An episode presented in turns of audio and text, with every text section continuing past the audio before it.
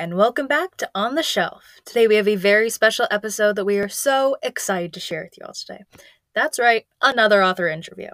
Today we are joined by the talented and New York Times best-selling Ellie Marney about her brand new book, The Killing Code. Hello, everybody, and welcome back to On the Shelf. Today, we have a very special guest here with us today, and I'm going to let her introduce herself and we can get into this. Hi, thank you so much for having me. My name is Ellie Marney. I am a YA crime author from Australia. If you're wondering what that strange accent is, it's my Australian accent.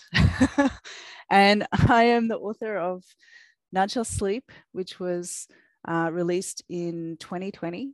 And um, now I'm the author of The Killing Code, which just came out on September the 20th this year. So thank you very much for having me.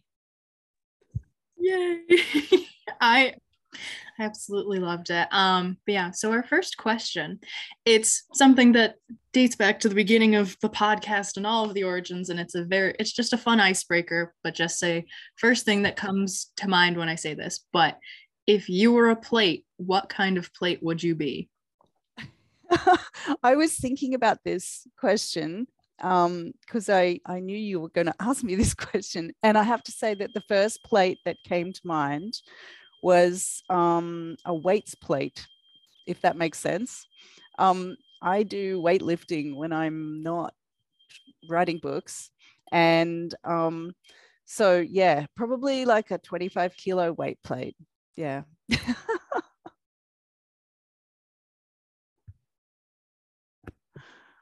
That's so cool. Um, so, I know it's not a it's not a um, porcelain plate or um, any kind of you know serving plate at all. I ended up I ended up doing a weight plate. Yeah, you're being nice and strong with your 25. okay, so our second question is what is your go-to comfort like TV or movie or book? Okay, so uh, comfort movies. Look, I don't tend to watch movies so much when I'm I'm feeling sad or unwell because um, I don't know. I always tend to go back to books.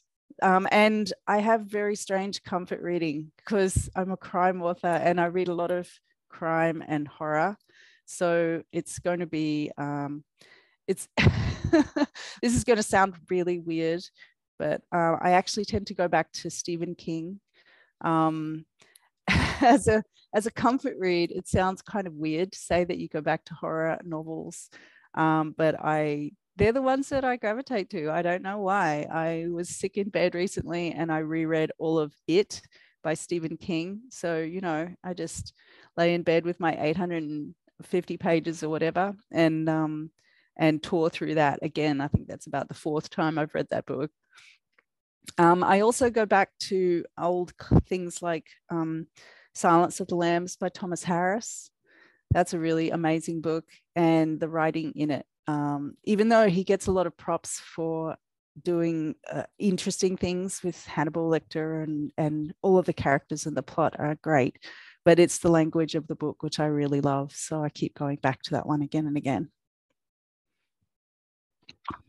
interesting that you say that because I just watched Silence of the Lambs for the first time. Ah. Uh, it was great, and now I really want to read the book too. And the book is really good, and um, the the book that came before it too, Red Dragon, mm. I highly recommend that one as well. Yeah, I'll have to read it, and that kind of segues into our next question. It's what books, movies, TV, or basically anything is an inspiration to you when you write? When I write? Um, it kind of varies from project to project. So I tend to immerse myself in um, whatever it is that's of the era that I'm writing in, or of the topic that I'm writing in, or if I'm I'm trying to get a feel for a character, I might kind of dive into something that reminds me of that character. Um, so, like for None Sleep, yeah, I spend a lot of time uh, reading Thomas Harris um, re- rereading Red Dragon and Silence of the Lambs. And I also did a lot of reading um, uh, of books by a guy called John Douglas, who used to be an FBI um, profiler, psychological profiler, and his book Mindhunter was the basis for the series Mindhunter. Um, that was so amazing and deserved a second season, but we won't talk about that. um, so for those books, yeah, I tend to dive back into whatever it is that um, in sort of keeps my mind on the topic of what it is that I'm writing. Um, for the Killing Code, I kept going back to this book by um, a woman called Liza Mundy, and it was actually a non-fiction book.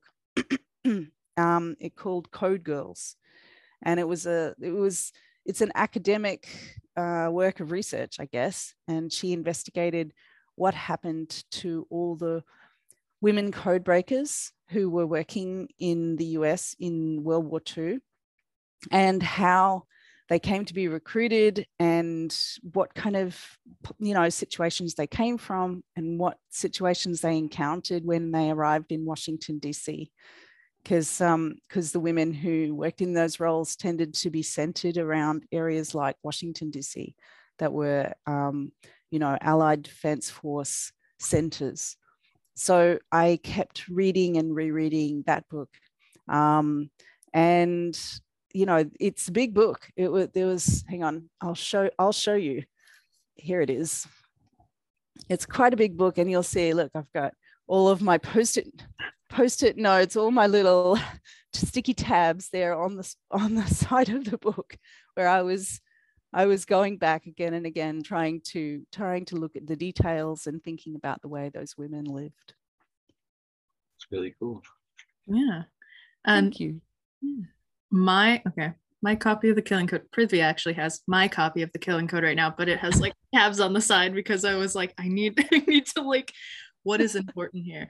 Um, but yeah, and kind of going continuing with the writing theme. Um, for you, since yep, they're my tabs. Nice. I can see it now. I can see my copy. That's your copy of the book, and you've you've put like about a million sticky notes on the side. Yes, that's good. um, but yeah, so you have, you know, a couple books under your belt now and um, at least one on the way that has been announced with like the None Shall Sleep sequel. So what is your favorite and least favorite part of the writing process? Um, my favorite part of the writing process is the writing. Um, once I kind of dive in, I I know that sounds really lame, um, but um, once I get really into it, you know, there'll be days when I can just sit down and it's like I can completely switch off from the world and get really absorbed in in what's happening on the page. And it's a bit like the experience of reading something really good where you get caught caught up in it, you know, emotionally and in every way. You know, your your senses become really attuned to what's happening to the characters on the page. And it's very like that feeling of just diving into a really great book. Um, so I actually really enjoy the writing process.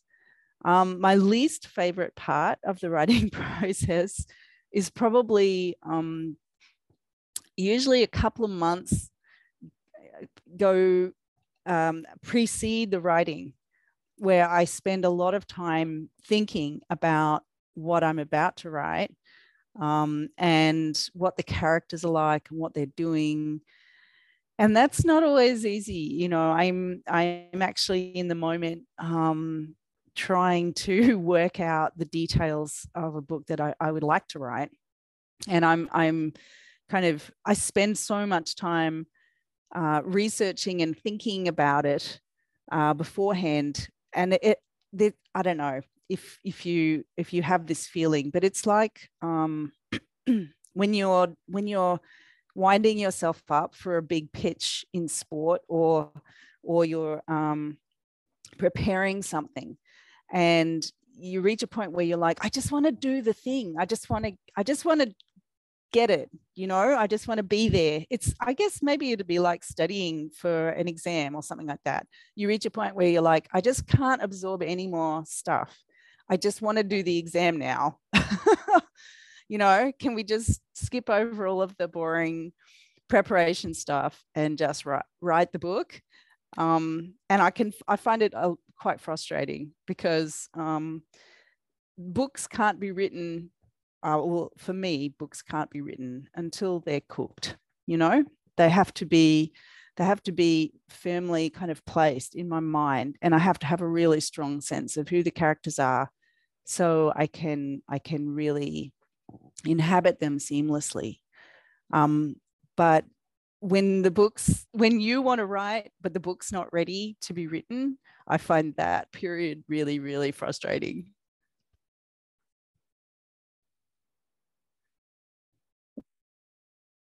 Yeah. Um, going along with the theme of like books that like you have written and things. So like, what was the favorite scene that you wrote, or like favorite moment that's really like stuck with you after like you finished the book? Um, that's um that's a tricky one. Um, with the Killing Code, I mean, I think with each book, there's um, I mean, I'm trying to avoid spoilers here too. with the Killing Code, um, there were a couple of scenes that I really, really enjoyed writing, um, and that stuck with me again and again. Um, there was a scene. There's a scene in the middle of the book where um, all of the code girls in the story, and I should explain. There's four code girls um, in this story um, that's set in 1943, and they have to join forces to break the code who's murdering government girls in Washington, D.C. And um, I have a, there's there's a couple of scenes in the book, and one of them was um, when they all get together for the first time. You know, it's like that scene in the movie where like all of the forces converge. Um, so I really enjoyed writing that scene. That was really fun. Where um, each of them had only been portrayed individually, or you know, in conversations between one or two of them up until that point.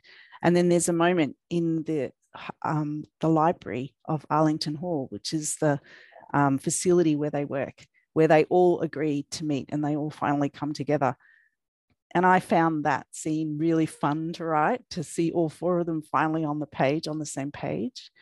Um, there was also a scene in the middle of the book um, where they all go to a big uh, party, I guess, like a gathering. Yeah. It's actually a political, it's actually an event for a political stump speech. And um, they go in the hopes of um, uh, getting to look around at potential suspects. Um, and they all have to assume, you know, like some of them dress up and some of them go as wait staff and um, but they're all there. They all kind of converge on this fancy party. And um, both researching the fancy party and writing the fancy party were a, an awful lot of fun. So I, I really enjoyed that. Um, there was the, also there's a, a, scene in the finale which I really really liked writing. It's always very satisfying to um, start to draw all the threads of a story together um, so that you can you can um, write a kind of cracking finale, I guess. And those um, those moments are always a lot of fun. You know, th- that scene is always a lot of fun to write, but I can't tell you too much about it. Otherwise, I'll give away too much. Okay, so next question. What is the best writing re- advice that you've ever received and also, what advice would you give your younger self or new writers that you wish you'd known before? That's a really good question. Um, and uh, there's, I mean, there's a lot of hokey writing advice going around. I mean, I think you can read, there's plenty of books um, going around about um, how to write or how to write well or how to do things a certain way. Um, and ultimately, uh, there were a couple of things that um, I've always remembered. Um, look, the best advice that I have to say I was ever given was um, one, a friend of mine said to me when I was struggling, I'd written three books. And then I was, it, there were three books in a series. I wrote a series called the Every Series when I was first published. The first book was called Every Breath, and then there were two more books. And then um, suddenly I was like, oh, now I'm writing something brand new. And I didn't really know how to tackle it. I thought I knew how to write a book. I'd already written three, but then this new project made me feel like a beginner again. And um, I was talking about it with a friend, and she said, Oh, yeah, it's like you take it, you sometimes take a different approach with every project, you know? It's not always like a cookie cutter thing. You can't apply the same rules to every book. Some books want to be written in a certain way, and that's that's and then you know you and then you get to the next book and you might have to try a different approach or a different way of doing things. And it really depends very much on the project that you're writing um, how it ends up being written. And i thought well that that's a really good bit of advice that i received you know that you really um, you don't end up following the same pattern every time because it can be very confusing if you've tackled something once and then you you try to tackle again an, another you know project again and you think why is this not working? I'm using the same strategies i did with the first one but it's not happening. Um so yeah please remember that every time you write something new you may have to adjust your approach depending on what the material is and you know how you are at the time if you're under a lot of stress or something like that. With the killing code i was writing during covid and that meant that i was um, crammed into my tiny little house with uh, my children and my partner and we were all you know fighting for space. Um, i didn't really have a place where i could um, uh, hide myself away. I was writing at the kitchen table, and I had to take a really different approach to that. Um, Melbourne was one of the cities in the world that went through um, one of the most severe lockdowns during COVID. Um, we were locked down um, through, you know, state COVID rules for something like 286 days yeah, so nearly a year of really severe lockdown where we couldn't actually leave our homes, couldn't go more than five kilometers away from our homes. Um, and you could only leave for um, essential groceries or medical service. So it was a really intense time. Um, so I had to try a new strategy. I'd never had that experience before of trying to write while I had people literally all sitting at the same desk as me. um, so yeah, the killing code required a slightly different approach to the approach that I'd had for my other books. So I guess I would tell that to myself if I was younger. Don't be afraid to try new things. Um, the other thing I would also tell myself is um, get a decent chair.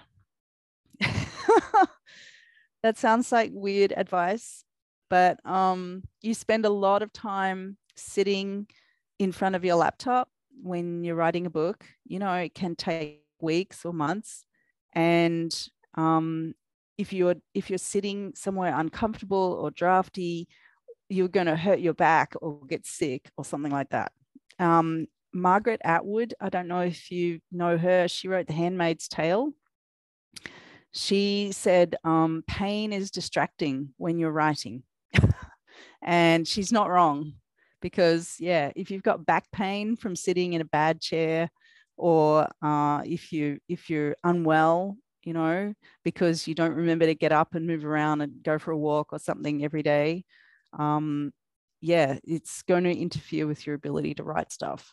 So that's something i keep trying to uh, keep uppermost in mind.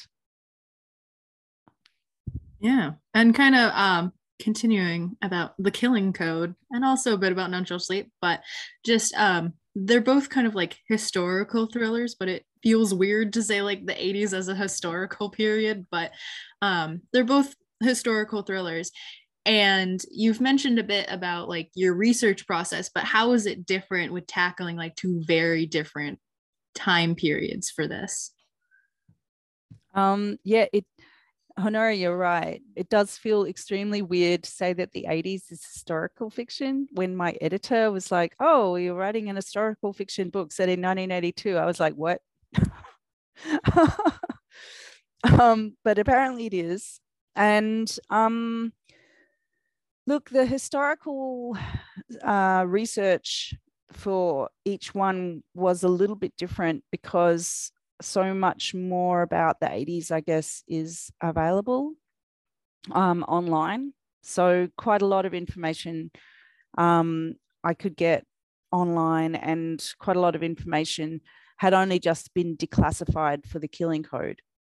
Um, compared to something like or Sleep, where there was already a heap of information about the 80s and the culture and the time period and um, stuff like that online. Um, so, you know, I'm, I guess I'm very reluctant to start a project um, set in a time period that uh, it's going to be difficult for me to find a lot of information about it because otherwise you're just making stuff up on the fly, which I guess novelists do all the time. But um, you know, there will always be somebody who will say to you, "Oh, you didn't get that quite right," and it's like, yeah, um, I tried to be as historically accurate as I could. Um, the, the thing about the killing code was that a lot of the information about code breaking women from World War II had just come to light. Um, so I guess I got very lucky um, in that um, a lot of information, a lot of interviews, a lot of oral history stuff had just been declassified by the NSA and um, by and there was a lot of information now in the Library of Congress about um, in you know interviews with women who used to do these jobs, um, who used to break codes during the war because they all signed an Official Secrets Act, you know, um, back in the day, and they were told that they absolutely could not talk about their job or any. Oh. Um, yeah, for a period, I think it was 70 years. So, yeah, um, and then and then a lot of them never really talked about it to anybody. Yeah. Um, so it was it was really interesting on that level to to finally hear in their own in their own words, I guess, what those women had experienced.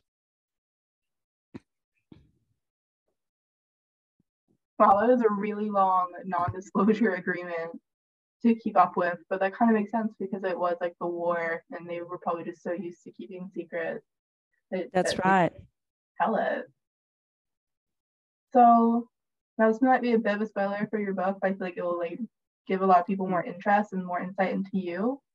So, what character do you think you're most alike, and who do you best get along with? Um, would you best get along with? Look, I would probably. Um, so there are four characters in the Killing Code. There's Kit Sutherland, who is. Um, I don't think it's it's a spoiler to say that Kit is uh, not who she claims to be. She is a former um, maid. So she comes from a very poor working class background and she's um, she's been given an opportunity to take on an assumed identity.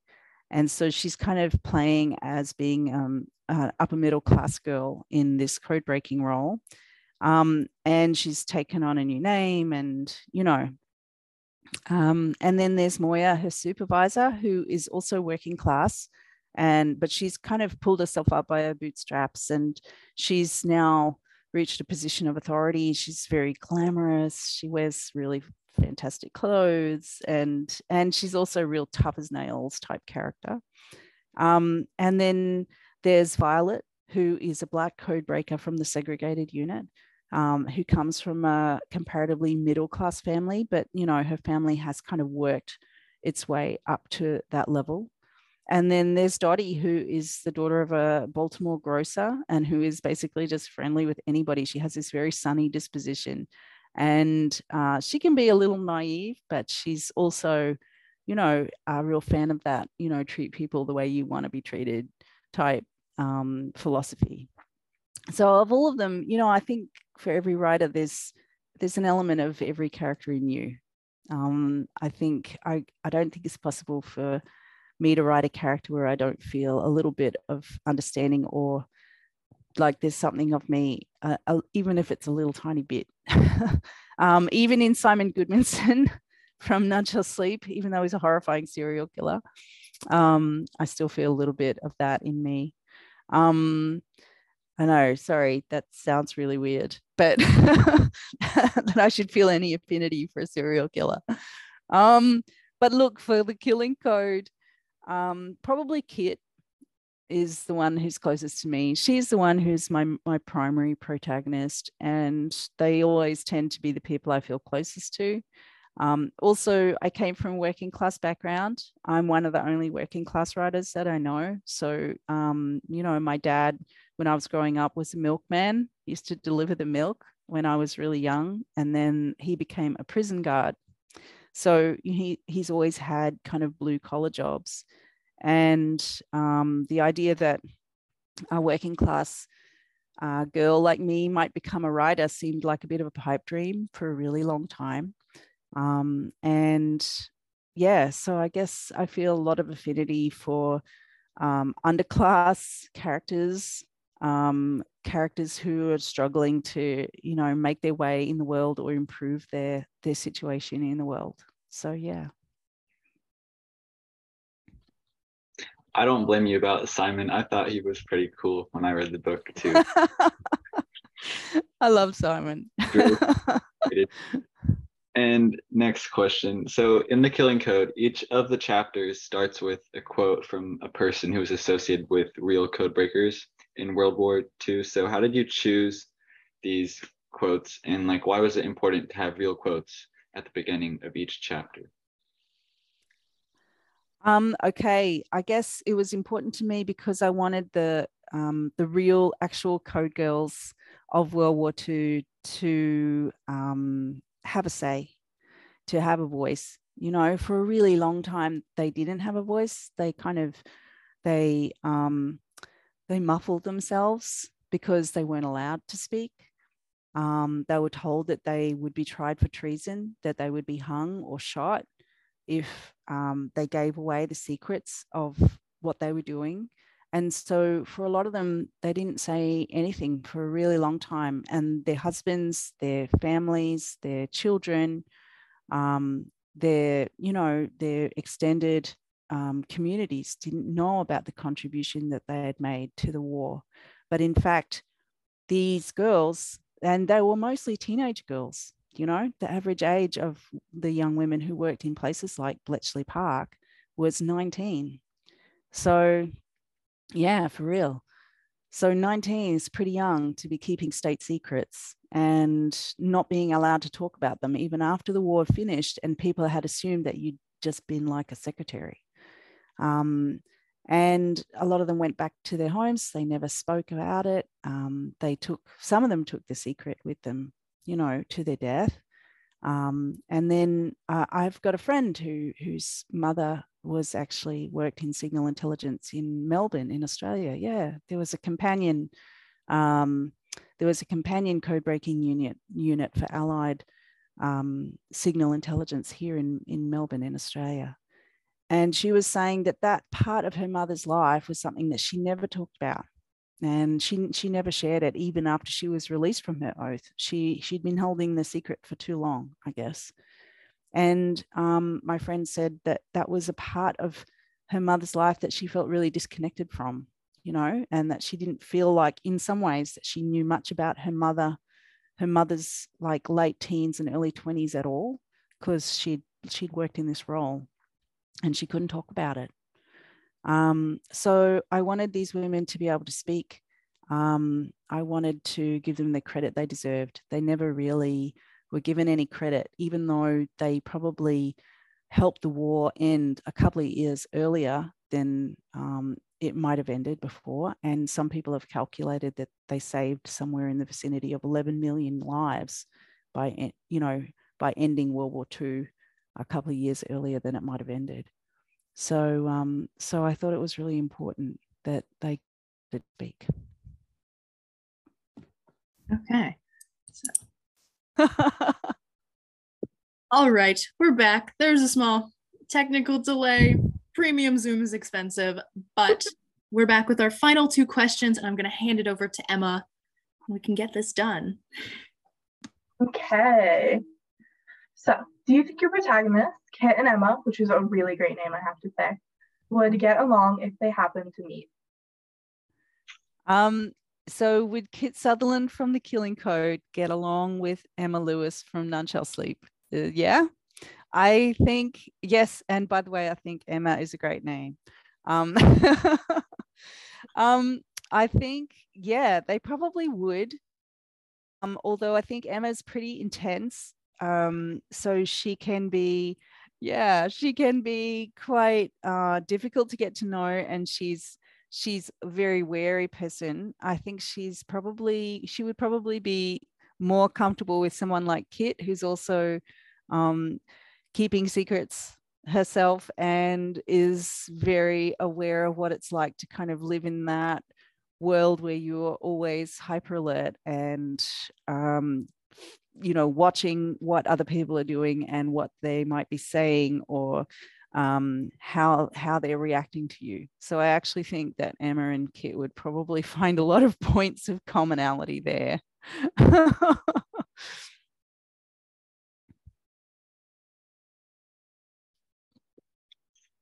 Okay, this is sort of off the script, but since we're done with questions, I just wanted to like ask about so None Sleep. That was actually one of the, the first books I read that was like completely written in present tense, and mm-hmm. I thought that was really cool because it made you made it seem like you were like actually in the moment. So, do you like write all your books? I haven't read all of them, but like in present tense or?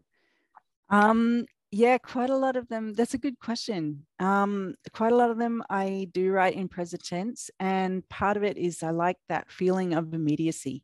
You know, I think that's actually one of the cool things about YA is that you are uh, you're kind of allowed to dive into the emotional reality of the character in the story in a really um, visceral way you know um, and writing in present tense is one of those ways to keep the reader with the character the whole way through. Um, and i'm actually in the middle like i said um, i'm working up ideas for this new book and i'm going through the process of deciding how i'm going to write it. Will it be in first person? Will it be in third person? Will it be in present tense? Um, but i like that um, i like that emotional um, urgency that comes with using present tense. And I like the way you get bound up in um, in the emotional state of the character. So yeah, that was a really conscious decision. It was also, you know, the way that um, the story ca- came out. Um, sometimes I don't have a lot of control over that. Um, Stephen King, I'm going to go back to Stephen King again because um, I've been rereading some of his. I've, I've been rereading his book on writing. He wrote a book um, of writing tips called On Writing, which I recommend. It's really fantastic. And one of his uh, philosophies is that you don't really invent a story as a writer, that you just, it's like a fossil in the ground and you unearth it, you dig it up, and then you kind of brush off the dirt and then um, you transcribe it so um, Sleep felt a lot like that. It felt very much like um, it was all there and it was ready to be written, and it was just waiting for somebody like me to come along and and write it down. So um, that book actually emerged very quickly, and I wrote it very quickly um, in a bit of a white hot frenzy and and i didn't feel like i had a lot of control over how it was going to come out it just emerged Whereas with the killing code, um, I spent a lot of time thinking about how I would put it down on the page and how I would tackle all of the multiple characters that were involved in that story. How I would, um, you know, whether I would write from everyone's point of view or whether I would just write from one or two points of view. You know, I kind of I had to dig into that a little bit because there were more characters to juggle. Um, whereas with Shall Sleep, it was just this is Emma's story she's very much present in and she sort of demanded to be written that way so um, yeah that was you know, some books are just like that.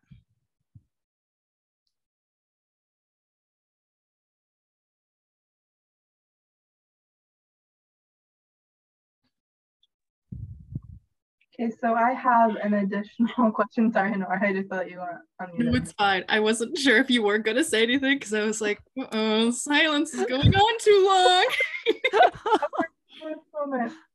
Okay, so I have a question. Like, it could have, it could be mentioned in the book. I've only read one chapter because I just got the book. I've only read the first chapter, like the like a first page of the second one. So it could be mentioned like later on in the book. But um, like you know, like the book obviously takes place during World War II. So like Mhm. where exactly does it take place? Does it take place in Australia, in Britain, in America? Oh. Okay, so this is really fun um, because I was talking to um, another friend who runs a podcast. Her name is Kate Armstrong, and she runs a podcast called The Exploress, which talks about women in history. And she, before she interviewed me, um, she was like, "Oh, this book is set in this place called Arlington Hall. That's a really cool fictional location." And I was like, "Um, no, actually, Arlington Hall is a real place, and it really exists." Um, because back in 1942, the uh, U.S. Army bought um, this facility called Arlington Hall, which used to be uh, and as soon as I read this line, um, I was I was like, right, this is a great, this is great, um, because Arlington Hall used to be a finishing school for young ladies. It used to be a girls' school, so there were a whole there was a whole um, college full of young women who were um, finishing their studies there when the U.S. Army was was um, looking to buy a new facility for its signal intelligence department, and so they bought up this this old mansion, this old college, which um, has this amazing kind of like Doric columns in the front, and it's really old school type uh, crumbling mansion on you know spacious grounds. And it had its own equestrian center, and it had you know all of these other little outbuildings for um, for the use of the young ladies who who were doing their classes in um, French and deportment and dancing and you know things like that. Um, so the U.S. Army just basically closed the school as um as a college and reopened it almost this almost the, the very next day as a signal intelligence facility. Like girls were still packing up their stuff and leaving on the day that the the, the army took over. Um, so I was like, as soon as I read that, I was like, yes, this is this is it. This is my entry point for a YA story about teenage girls and signal intelligence. And um, and the other thing that I find interesting is that um, Arlington Hall still exists. It is still um, owned by the U.S. Army. It is actually a training center for both the US, US Army and also the NSA. So it's an NSA facility to this day. And it's just outside of Washington, D.C., um, just over the river. Uh, and it's about three miles away from the Pentagon. So it's, it's well placed. Um, and uh, a lot of the, um, the, a lot of the location details about Arlington Hall, I, I really had to dig around for because all of that stuff um, is classified. The location, what it looks like today. Um, there's no aer- aerial shots or no um, internal schematics available online um, to give you an idea of what the place looks like or what even what it used to look like. There's a few old, I managed to find some old photos of um, what it looked like back in the day when it was still a girls' college. But apart from that, I basically just had to make it up because nobody's allowed in there unless you're part of the NSA. Oh wow. Yeah. I I thought it was really cool. And also like the way you were writing about it, it didn't seem like you were just making it up, which I think that that that was really cool. Um but that honestly kind of reminds me I don't remember who it was, but there was some author who was writing about like it was like it had something to do with boats, like army boats, and he ended Ah. up getting like arrested by like FBI and NSA. I don't remember the details because they thought he knew the top secret information. He was like, "No, this is just how it would make sense if I were Oh to." my God. So he just made it up from what Yeah. he what he'd researched about boats and then they were like oh you must know the internal schematics of this classified this classified um boat oh my god i hope that doesn't happen to me i think i'm reasonably safe living in another country but i haven't had any serious questions yet. Um oh wow. That is that is wild. But yeah so we have one final question. Um, we like to start with the plate icebreaker and we like to end with our shop small corner. So obviously you live on another continent than us so this would make it a little bit more difficult but shipping does exist. But either way um, you know just highlight your local indie bookstore your local bookstore or and just some good places where people can buy their own copy of the killing code. They're interested in checking it out. Um okay this is really a good question um for um, my Australian readers because they will know the places they well they might know some of the places that I'm talking about. Um, so I live just outside of Melbourne, which is in southeastern Australia, and I actually live about two hours north of the city. So I'm in a quite of a quite a kind of country area, and um, there are a couple of local bookstores to me. Um, one is Stoneman's Book Room in Castlemaine, which is my local and then there's another bookstore which is fantastic, which is called Bookish uh, up in Bendigo, which is um, about another hour away from me to the north. So those are all rural locations and they all have signed copies of my books. But you guys, um, where are you located? Are you in um, North Carolina? Is that right? Yes. Yeah. So, um, what are your favorite local bookstores? Is it Quail Ridge? It is Quail Ridge. Yeah. yeah. That's awesome. Um, my agent actually is in Charlotte in North Carolina. So, so yeah, I'm hoping to get there one day. I would really love to come to Raleigh and to Charlotte and, you know, pay a visit and say hi. That would be awesome. That would be awesome. So yeah, keep an eye out. I just came back from the States and um, it was my first trip to the States and it was an awful lot of fun. And I had to go upstate New York and Vermont to do some research for this book. But um, the next time I'm, I come over, I'm hoping to spend a little bit longer and I get to check out a few other places, including North Carolina. So fingers crossed I get to um, maybe meet you one day. That would be that would be very wild. That would be cool though. But yeah, because there's all of this has been a very long process of getting to the point of this interview of just like all the things going on. Um, so I'm really grateful that we've gotten this um, all to happen, that you're able to like call. It's like almost, it is 9 a.m. where you are now. And yes, it is. You know, like I just, I really appreciate it. Um, yeah. You're very, very welcome. You. It's really delightful to be able to speak to you. Like I said, I think you're doing amazing things with this podcast. So yeah, keep going. You guys are doing great. Thank you. Um, but yeah, so that is our show. Um, let's see if I can remember what we're doing next week off the top of my head. My guess is that I can't. So I'm, you know, seems about right. But um, but yeah, hold on. Next week is the 16th. And it is, oh, we're talking about spooky and gothic books for, you know, Halloween October. I'm looking forward to that going to be quite a lot of fun. Um, so hopefully, listeners out there in the internet world, you'll come back for that. Um, and this was Emma's first ever episode on the podcast. So I'm very, you know, I'm proud for for joining. Um, only took a tiny bit of convincing on my part since I see her every day. um, but yeah, so good job, Emma. Um, thank you thank you again so much. Like i literally can't thank you enough. Um this was a really cool experience. Prithvi final thoughts words?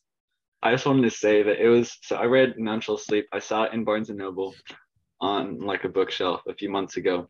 I thought the cover was really cool and i read the little blurb on the back and i bought it. And then i read it and i was like in the podcast group chat.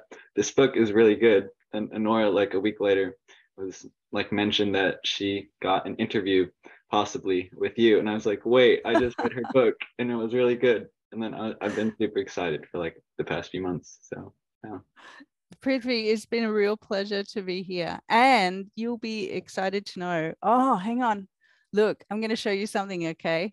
But you have to be very quiet about it. Look at that. There you go. I, I'm showing them my ARC copy of Some Shall Break. So the sequel to None Shall Sleep, Some Shall Break, comes out in June next year. I am so pumped for this book to come out. It's it's going to um, blow the top of your head off. Um, and I say that as the person who wrote it. Um, I really, really am excited about Some Shall Break's release next year. Um, yeah, I've worked really hard on that book and enjoyed it um, all the way through. And yeah, I hope you like it as much as you liked None Shall Sleep. Thank you so much for reading. Oh, and great. thank you so much for having me, Honora and Emma and Prithvi. It's been an absolute delight to be here. I'm so excited. I was trying, like, Prithvi has been talking like on and on about None Shall Sleep for the longest time. And I like, I got a Kindle copy of it. I'm only 30% through, but I'm enjoying it so much. And like, I'm excited by just like, there's another book on the horizon. Oh. Yep. It's another book on the horizon any minute now.